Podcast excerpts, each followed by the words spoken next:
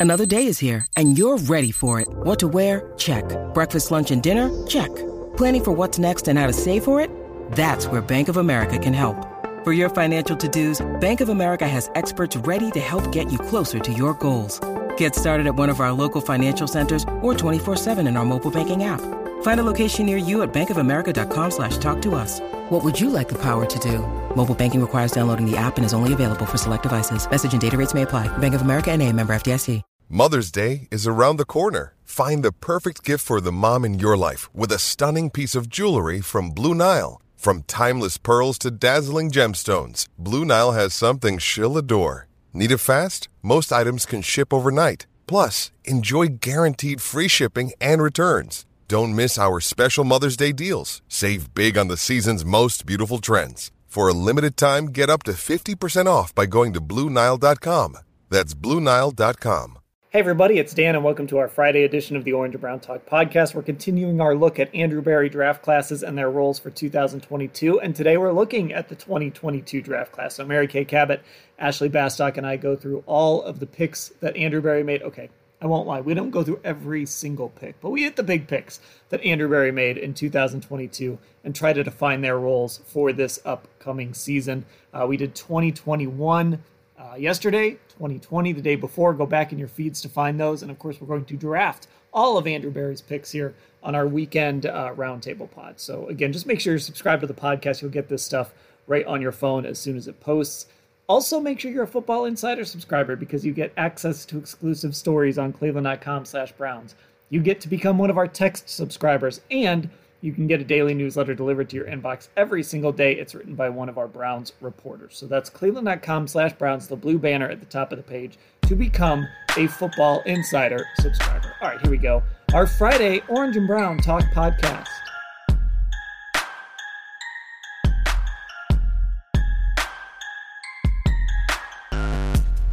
Here we go on our Friday edition of the Orange and Brown Talk podcast. We continue our look at Andrew Berry drafts, and we're going to look at the one he just did, the 2022 draft. We're going to go player by player for the most part and touch on what their role should be or could be this season.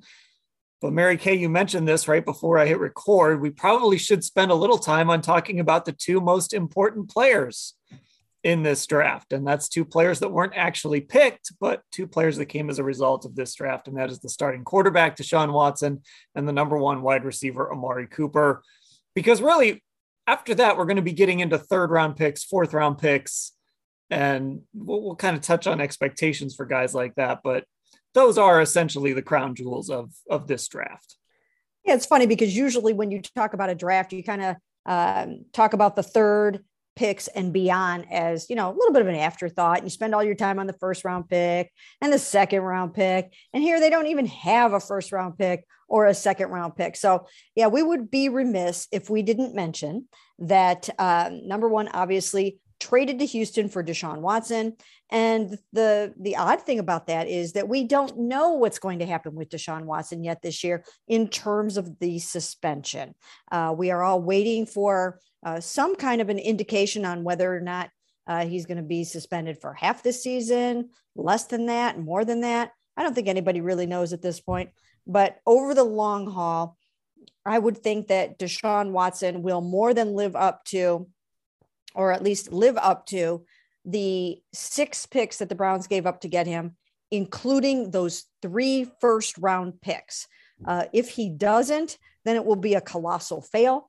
Uh, but as long as everything goes okay for him in terms of a getting onto the field standpoint, uh, and that this thing is not derailed by his off the field issues, then I would think that this was uh, a trade that will work out for them on the field. Yeah, Ashley, it's we always talk about like you as a GM, as a coach, you're kind of judged by your quarterback ultimately, right? John Dorsey and Baker, maybe we just go through the whole list. Andrew Berry, for as smart as he is and, and as, as well as he manages the roster and all the picks he's made and, and some of the hits he's had, it does kind of come down to like, did this chance you take on Deshaun Watson work? Did five, did $230 million and trading all those picks and taking the PR hit of bringing in Deshaun Watson ultimately pay off. Yeah, and I think when we were in towards the end of last season or right after the season ended, when we did that podcast series, like kind of talking about different elements of the Browns and, and our comfortability in them. And we talked about the Haslams and the front office and Kevin Stefanski and Baker Mayfield. And when we talked about Andrew Berry, we said, you know, it's we have a lot of confidence in him so far, but he has this big decision on quarterback looming. And that's obviously before everything happened and they actually got Deshaun Watson. So I do think like this was kind of what we were waiting for in terms of to see how it played out, what Andrew Berry would do, because we know it's going to be a huge defining part of his tenure in Cleveland in this position. Um, so obviously that will take a lot of time to to know how it played out. But I do think when you look back on this draft, just knowing that they didn't have a first round or a second round pick, like it, this draft could very well, I think, in the future be defined by Deshaun Watson and how it played out and worked out for the Browns. Now, of course, the other part of it was uh, bringing in Amari Cooper for a fifth round pick. And that is a move, Mary Kay, that has just aged better and better uh, as things have gone along. And I, I just pulled this up um, average salaries per year now. Amari Cooper's at 20 million a year. It cost the Browns a fifth round pick. Chris Godwin is, is a guy that I think some fans thought the Browns might like. He's making 20 million a year, but you look at some of these salaries that have ex- exploded. Stefon Diggs is up to 24, AJ Brown 25, DeAndre Hopkins 27 250. That was a, a contract that was previously done, but Davante Adams was traded and signed a contract that makes him 28 million a year and Tyreek Hill was traded and he's making 30 million a year. This wide receiver market is just it's completely blowing up. So the Browns staying ahead of it and making this trade really before the league year even started. It, it's just, you know, even if Amari Cooper isn't Davante Adams, this was a move that like you got a really good receiver and it costs you essentially nothing. That is true, and I think when you look at uh, at the fifth round pick that they gave up, number one fifty five, I think this is going to go down as just an absolutely tremendous trade for them because if they would have tried to wait for him to become a free agent, they probably wouldn't have gotten him. There's a chance he would have gone home uh, to Miami, to his hometown, or somewhere else. And at that point, he did not know that Deshaun Watson was showing up here. It was Baker Mayfield. And that probably would not have inspired uh, a free agent contract. So for them to be able to get him for what they got him for, it's tremendous. And, uh, you know, it's going to get to the point where I, I actually think that you know he might have his hand out in a couple of years if it starts to to get out of hand a little bit where uh, the market continues to climb like that. And if he's doing really really well uh, he's probably going to want to get a little bit more money out of the situation. But for now uh, they got a bargain from a financial standpoint. They got a bargain from a draft pick compensation standpoint. And he should be really great for deshaun watson yeah, I, I mean, I, have said it uh, before on this podcast. If he's the number one receiver on a Super Bowl contending team, a team that goes to the AFC title game or beyond, and he's only making 20 million a year, it wouldn't surprise me if Andrew Berry's phone rang next, even next offseason saying, ah, maybe let's get Amari a little more money. But even if that happens, Ashley, this this was still about as as well as you could use a fifth round pick.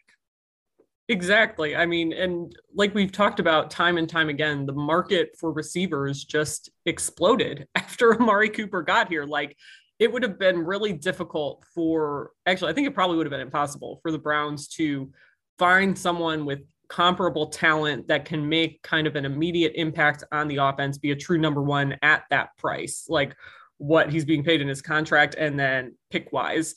So overall, I mean, just a I think kind of like a quintessential Andrew Berry front office type of move. That on top of, you know, we see some of the recent extensions and when he's chosen to extend guys and the market maybe uh, goes up a little bit after that as well, like we saw with Denzel Ward. So overall, I think this is just kind of peak Andrew Berry. All right, so let's get into the players they actually picked. And we'll start with number 68 overall, a third round pick, uh, Martin Emerson surprised some people that they went cornerback. I think as, as I know for me at least, as I've gotten to know him a little more and, and studied kind of what his strengths are and, and, what they're looking for at the position, it seemed like a, a, pretty good fit. Still young, played a lot of years in the SEC, a lot of playing time in the SEC. He just fit the mold of what we've come to know uh, Andrew Berry likes in a draft pick. So Mary Kay, what what is a reasonable expectation for Martin Emerson, Emerson in year one? In year one, I think a reasonable expectation would be uh, for Martin to come in here and contribute in the rotation at outside corner and maybe even some some in the in the slot as the nickel back if he proves that he can do it. And I think he'll also play on some special teams, and that will help him. Uh, but for the most part, I would expect that they're going to try to throw him out there at times and see what he can do against good competition.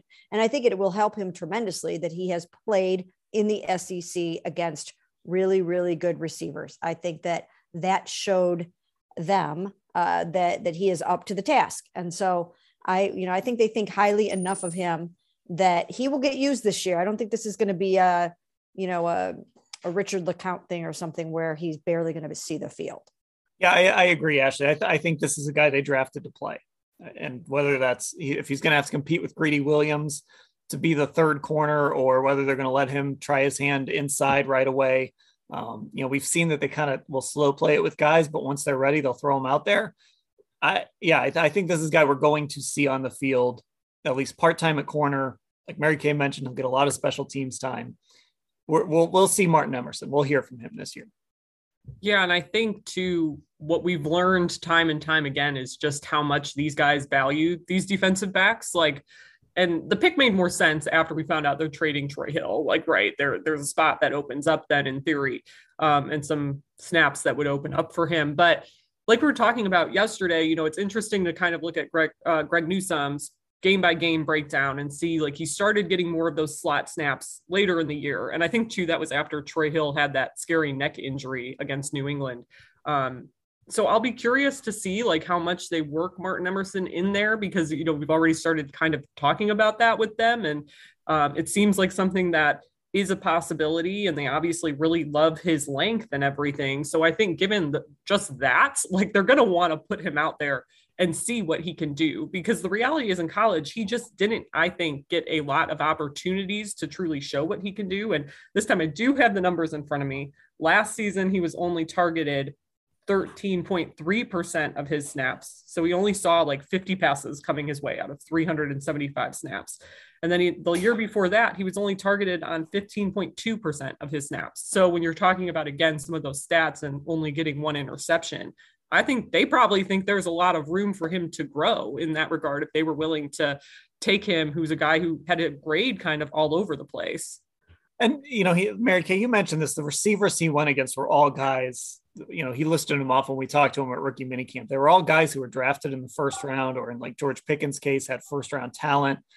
Uh, and we we just know the Browns value guys who have played a lot against really high level competition. It, Greg Newsome was an example of this. Jeremiah Owusu-Koramoah. Uh, when, when they use these picks, it's you know as much as we get caught up in testing numbers and all of that stuff, and, and we'll talk about this a little bit with David Bell here in a little bit.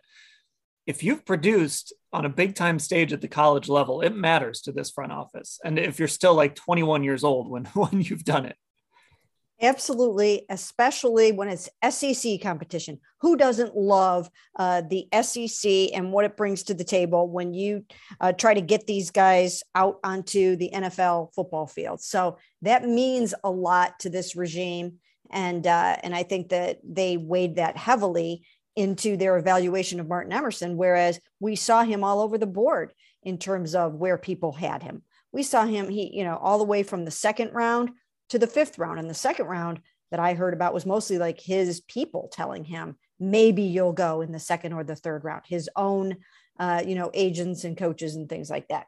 So um, I, I, think they put a lot of weight on that. And, um, and that, you know, I think that he will hold up against that kind, kind of competition.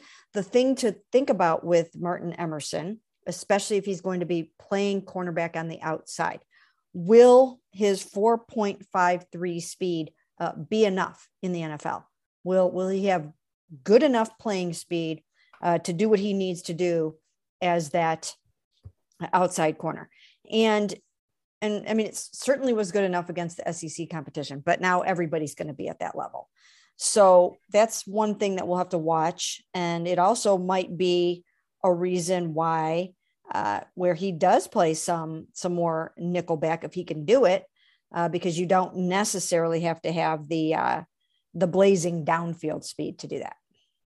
Okay, so let's move on to pick number 78 overall, and that is Alex Wright, defensive end out of UAB. And Ashley, I guess my answer to what his role will be in 2022 is I don't know yet. Yeah, I was thinking about this. like, I guess until we figure out exactly what's going on with Jadeveon Clowney, it's hard to know for sure what anyone's role is going to be. We don't really know what Chase Winovich's role is going to be, and that's going to affect uh, Alex Wright as well. So, as exciting an answer as it is, I think my answer to this question is I don't know. I think that's right. And we've kind of talked about him as one of those guys how, you know, almost like every year it seems like where there's a guy who's starting and or playing significantly and you're maybe kind of surprised by it as a rookie. Like he might fall into that, right? He might get some significant playing time, but he also might not. And they might kind of let him develop.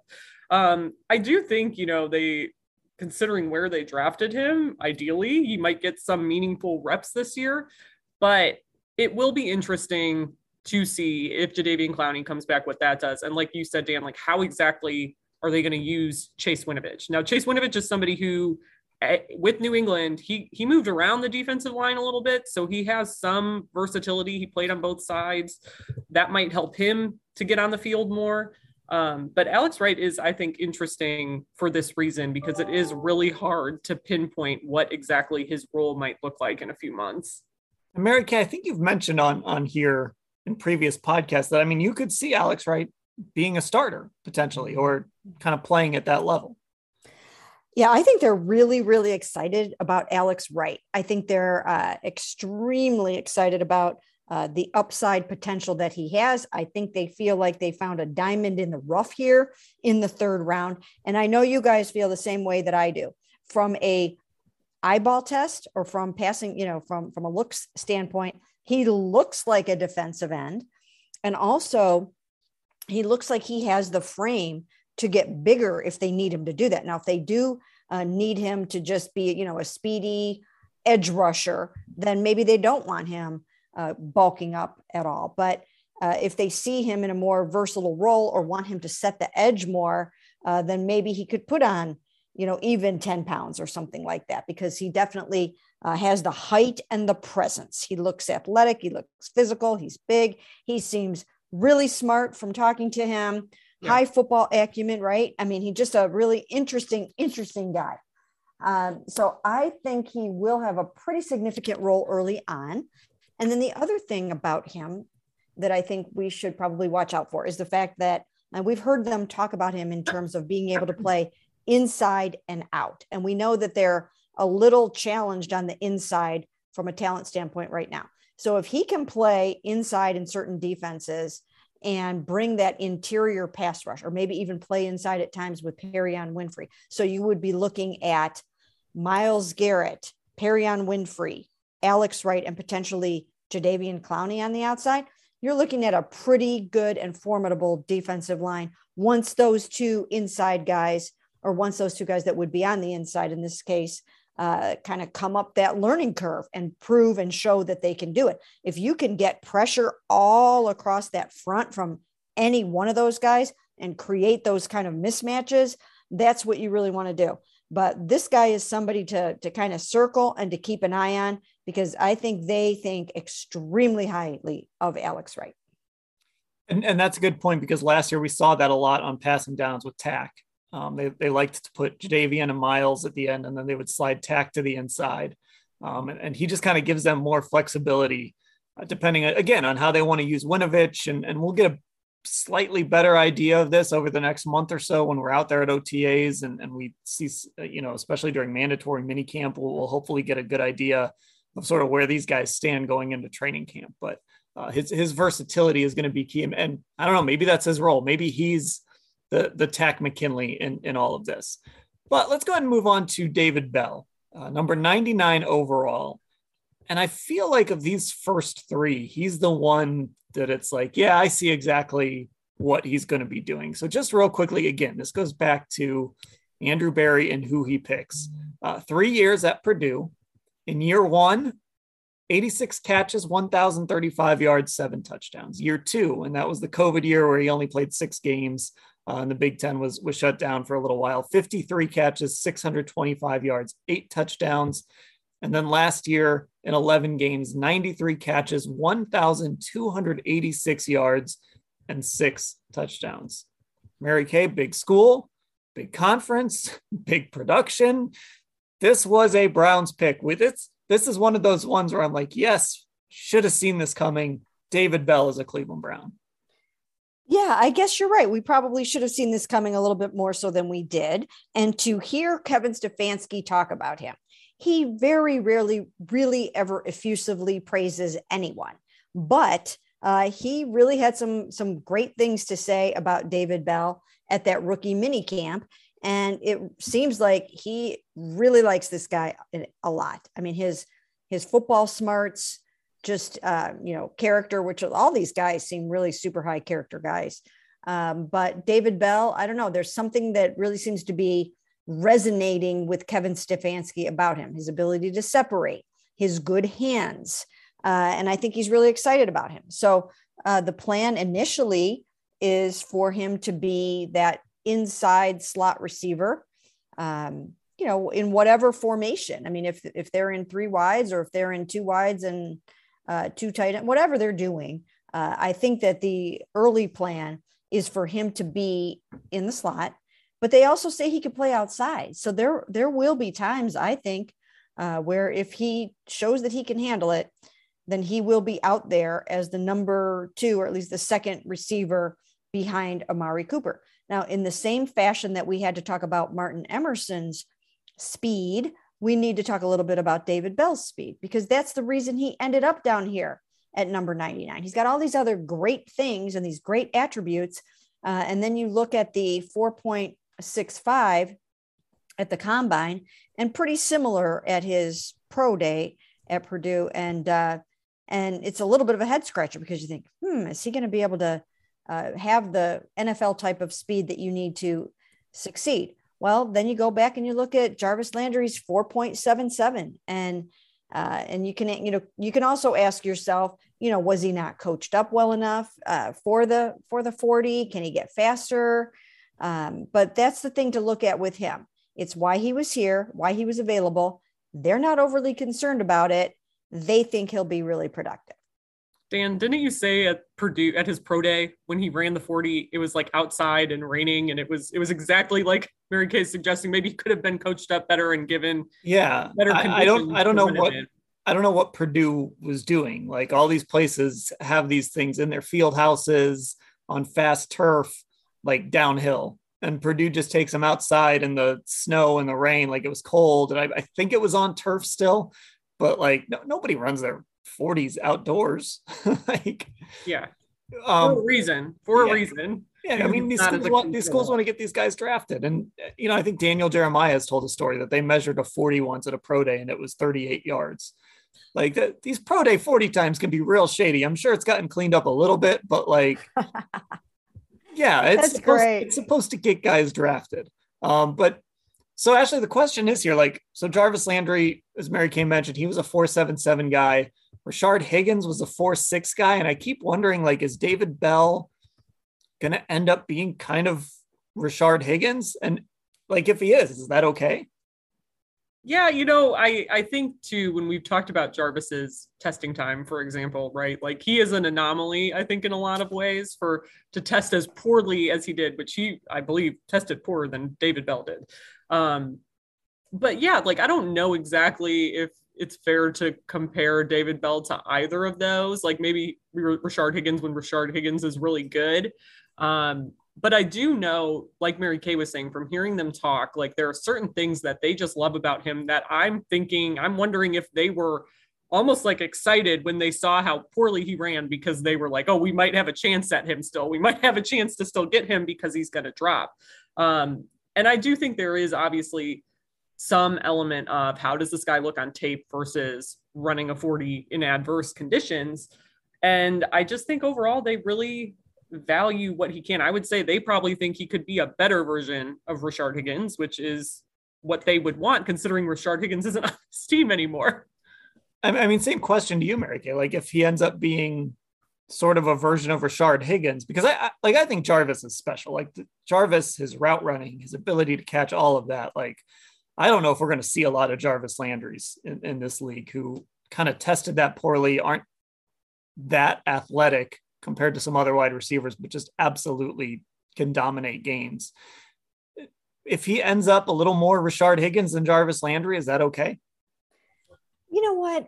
I think if he ends up somewhere in between Rashard right. Higgins and Jarvis Landry is where you would kind of want him to be. I agree with you 100%. That bar is set very, very high uh, with Jarvis Landry. There are not many guys that make the Pro Bowl five times in their career. I mean, that's almost getting to uh, the point where a couple more of those, and you're talking about like, you know, being discussed for Hall of Fame consideration, right? So, um, so you know, Jarvis had some incredible numbers that other people didn't meet in the first three, four, five years of, of his career. So that bar is pretty darn high. But I think the Rashard bar is a little bit too low. I think the Browns see more uh, from David Bell than they would have expected from uh, Rashard Higgins, and he he came in a higher uh, draft round than Rashard Higgins did as well. Um, so yeah, I would think that um, that he'd be somewhere in between there. And but the thing about Rashard is, I mean, when you look back to a couple of his good years, uh, he had 39 receptions, 572 yards, and four TDs. Uh, in I can't remember exactly what year that was. And then uh, his other good year was 37 for 599 yards and four TDs. So I think that David Bell will get more targets than Rashard Higgins uh, because just the way they talk about him and feel about him, I, I just think that they're going to try to really take advantage of, of what he can do and his skill set. So I think he'll get more than uh, the 50 targets a season that Rashard was getting. And therefore, I think he'll be more productive uh, than Rashard was. But I actually think that Rashard could have been more productive than he was as well. I think there were times when uh, we all wondered, why isn't he getting a few more targets himself? Uh, but I, I, don't think that'll be a problem with David. I think that David will get plenty, and I think that uh, he'll make the most of them. Yeah, like it wouldn't surprise me if this guy has, I don't know, 50, 60 catches this rookie year, especially if, if this offense does throw the ball more. Um, I'm kind of looking. So Brandin Cooks had 81 catches for the Texans in 2020. Then it was Will Fuller at 53. So you know, if he ends up in that 50 to 60 range with Deshaun Watson throwing him the ball, I, I wouldn't be shocked by that at all in his rookie year. And then it's kind of, you know, you can kind of keep going up from there. I, I think he's got that type of talent. Okay, the guy we all want to talk about. I'm going to make everybody wait. We're going to take a break, and then when we when we come back, we will get into Perrion Winfrey. Hey, it's Kaley Cuoco for Priceline. Ready to go to your happy place for a happy price? Well, why didn't you say so? Just download the Priceline app right now and save up to 60% on hotels. So, whether it's Cousin Kevin's Kazoo concert in Kansas City, go Kevin, or Becky's Bachelorette Bash in Bermuda, you never have to miss a trip ever again. So, download the Priceline app today. Your savings are waiting. Go to your happy place for a happy price. Go to your happy price, Priceline. I'm back on the Orange and Brown Talk podcast, where we are looking at the 2022 draft picks, uh, their roles potentially in 2022. If you missed our podcast about 2020 draft picks and 2021 draft picks, uh, that those are all on our feed. And then we're going to draft Andrew Berry draft picks here on the podcast. Actually, I wanted to say this about David Bell. I'm very interested to see where he goes in, in relation to some of the other receivers that, that Andrew Berry has selected in his 24 picks as GM. But let's be honest this is the guy. This is who we all want to talk about. Perrion Winfrey, uh, fourth round pick, kicked off the day with a splash. We all needed a little boost that day, and Perrion brought it for us at number 108 overall with one of the great post draft uh, calls ever. So I really like the potential of this guy. I like the potential of this pick. I'm a little torn though in trying to like temper my expectations about him because he was the number 108 pick, but also the reality that like Ashley, there's a world where this guy's the starter yeah. three technique week one. I, I guess I'm trying to find that middle ground there. I was just gonna say, I mean, I think he's probably like the person I'm expecting to be the starter there week one. I think this was a steal for the Browns. Now, obviously, I think, like you said, Dan, he's 108 pick there still needs to be some development. And, you know, looking at Dane Brugler from The Athletic and his draft guide that he did, I think it's the perfect descriptor. He said he plays like a bull in a china shop, which, like, I think is a great descriptor. And you want somebody who's super aggressive, but sometimes that aggressiveness, I think, has to be a bit more controlled, a bit more managed, like things like that. And obviously, like people have talked about his pad levels too, um, and improving things like that. But I think he undeniably has the traits, at least from what we've seen so far, as a starter, and especially to be a starter on this defense where you know, on the interior of that line, they do value guys being able to disrupt the passing game and he can do that. And i know he's mentioned too he didn't feel like he was used correctly all the time in college and i think here they're going to maybe get the most out of him in a way that he prefers. Mary kay i feel like this is a pick where the brown stability is going to help them because it just sounded listening to them talk about this pick it was like okay this is the guy that we know Joe Woods and this defensive staff who have been here, who have been together now for three years, that we've been drafting guys into this defense for three years. This is what they want out of a three technique. It just feels like maybe this is one of those situations where even though he fell, that this might end up kind of being a really good match because the Browns know what they want in that position and they have a coaching staff that can develop him and his development could go really quickly.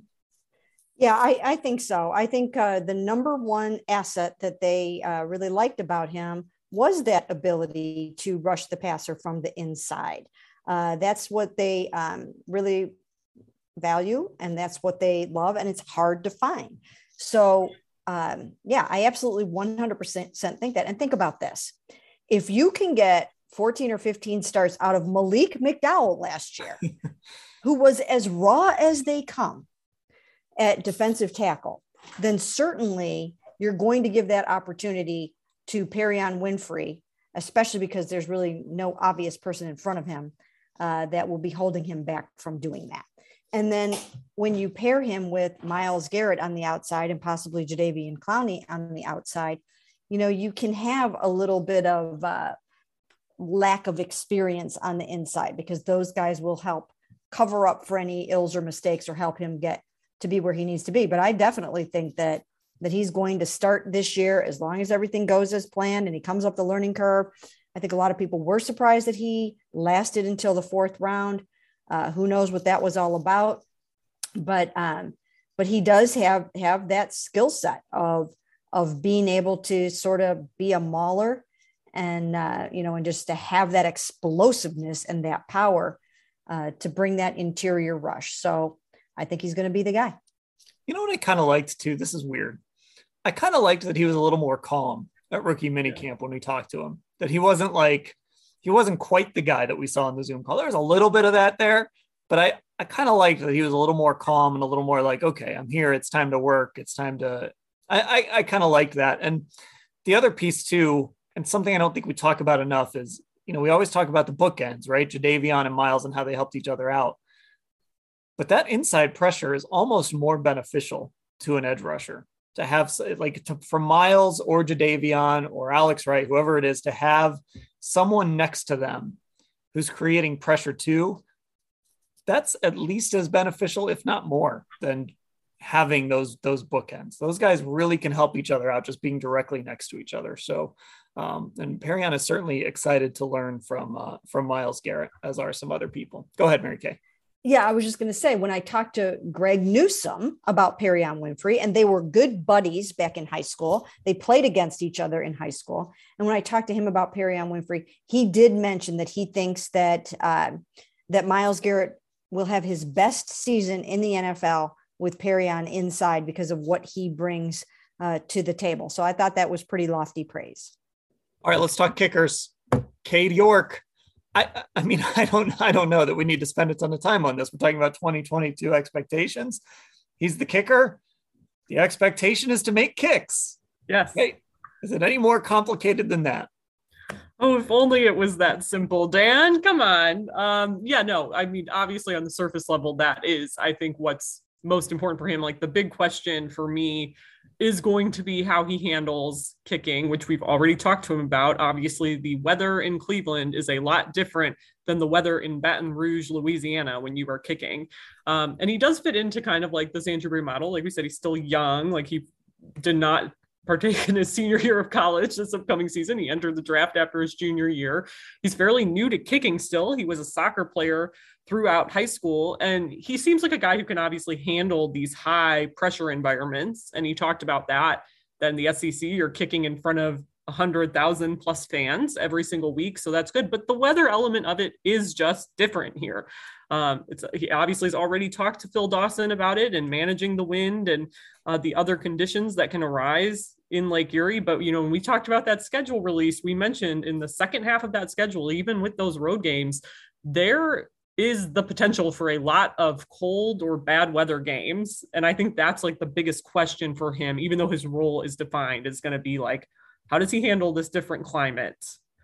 Yeah, Mary Kay, I mean, what do you, when, when we talk about Cade York, I guess, how, how do you expect his season to sort of play out? Well, here's the thing. I I don't necessarily think that he will be Evan McPherson right away as a rookie. I think that you know I don't. Evan McPherson was special, made the Pro Bowl, was absolutely incredible uh, during the playoffs. Didn't miss a kick, um, and so yeah, I think that if the if the bar is set that high, I think we're going to have to give Cade York cut him just a little bit of slack and not expect him to be that as a rookie. There might be a few bumps in the road, as you guys were talking about, because of the weather um, and just how different that's going to be for him. He will also be doing something that he didn't do at all in college, and that is handling the kickoff chores here. Um, and they have every reason to believe he can do it, even though he only did it, I think, like twice at LSU because they had a very established, as I call him, kickoffer. Um, so who did it for four solid years and was like the best in the history of the NCAA or something like that. Um, but he, so he will be adding that to his plate.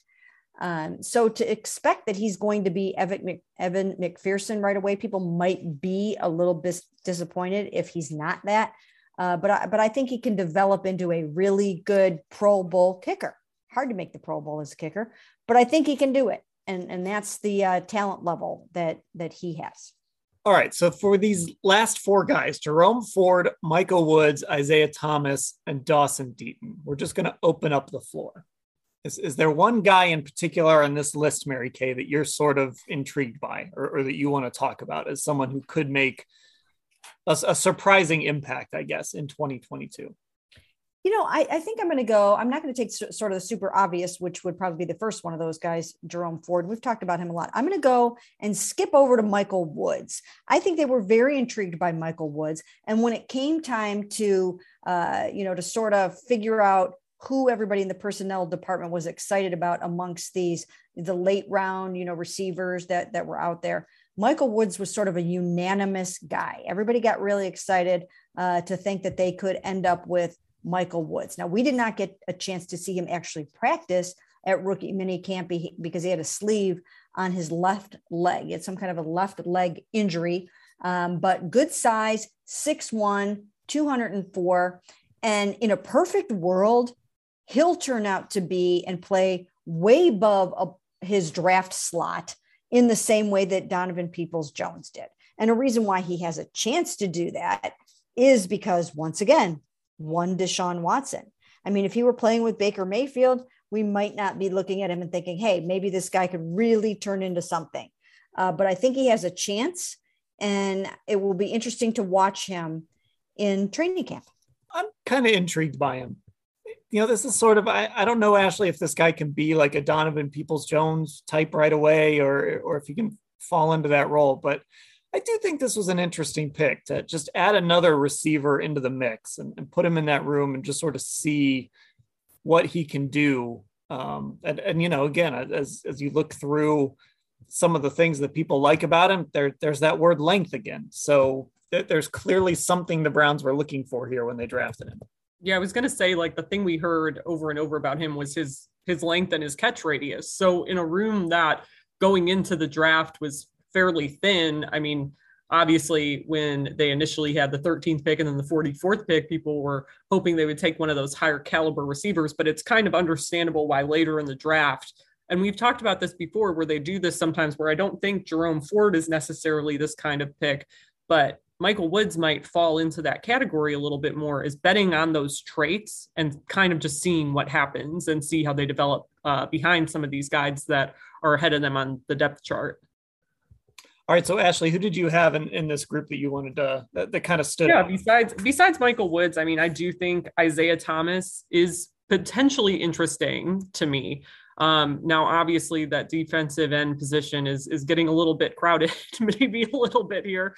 But it was interesting to hear for me, Perrion Winfrey talk about playing alongside him and how much he loved playing alongside him in college and the chemistry that he had and just the fact that the Browns have both those guys. Like, I'll be curious to see kind of how many reps they get next to each other when we're able to watch them practice a little bit more um, and what that looks like because that to me was was interesting because he was doing nothing but Perrion Winfrey was doing nothing but kind of singing his praises when we talked to him at rookie camp last week. Yeah, and, and Mary Kay sort of to the point where I'm ready to see like some new blood on that depth chart at defensive end and, and give a guy like an, an Isaiah Thomas a chance and you know whatever Alex Wright's role is, give give him that opportunity. I think we've sort of seen enough of you know guys like Porter Gustin, Curtis Weaver, some of these guys who are fine, but maybe it's also time to to sort of re- rearrange that room a little bit. Yeah, and um, when when you look at an Isaiah Thomas, when you're getting to the seventh round, we, what do we know about Andrew Berry when we're trying to figure out trends with Andrew Berry in the draft? What we know so far is that he doesn't love making those seventh round picks. So we were all, of course, uh, you know, rooting for him to, uh, you know, to trade some of those picks away. So you kind of take a flyer on these guys in the seventh round, and that that's basically what you do. And if if you hit on something, then it's kind of a bonus. Uh, and the thing with Isaiah Tom, Thomas that was similar to um, to with um, Perrion Winfrey is they played in a three-four defense, and they see something different of them here in this four-three and what they can do. And you know, maybe there will be more to him than meets the eye. Um, I'm sure Perrion was excited to have him come. Um, you know, when you get to that late in the draft, sometimes you do it for for that reason. You know, give Perrion his buddy and bring him along and you know why not so um so we'll have to see what he can turn into a little older pick too so Yeah. some of these guys were, were a little older than maybe it was just Andrew Berry trying to throw off the averages and like just I think was trying- he was he was the oldest pick at that point, right? Or he, I'm trying he might have been i can't remember. But yeah he He's was like a redshirt pick in the senior draft. and played a lot of college football. And like i said Andrew Berry's just messing with averages. He's trying to throw everybody off the scent. But we're on to you andrew. We know we know you can't fool us with these seventh round picks okay, I think that's everybody. Um, I mean, we have spent a lot of time on Jerome Ford. No disrespect here to Dawson Deaton, who uh, they're they're listing as an interior lineman, but probably not a guy that we're going to see a lot of in 2022. It sort of feels like James Hudson, right? If if we do Yeah. see Dawson Deaton, it either means a he was amazing and he won the starting center job, or b something went really wrong and there was an injury to someone that you don't want to get hurt. So uh, Dawson Deaton kind of a, a roll of the dice there on depth on the inside. So Dawson again, no disrespect. We're rooting for you. We hope you make it, but we'll we'll save our Dawson Deaton conversation for another day. All right, that'll do it for this edition of the Orange and Brown Talk podcast. Uh, like I said, if you missed our looks at the other Andrew Berry drafts, just head back uh, to your podcast feed in Apple Podcasts or Spotify to check those out. If you're not subscribed, get subscribed, and then also become a Football Insider subscriber at cleveland.com slash Browns, the blue banner at the top of the page for info there. Uh, Mary Kay and Ashley, I will talk to you later.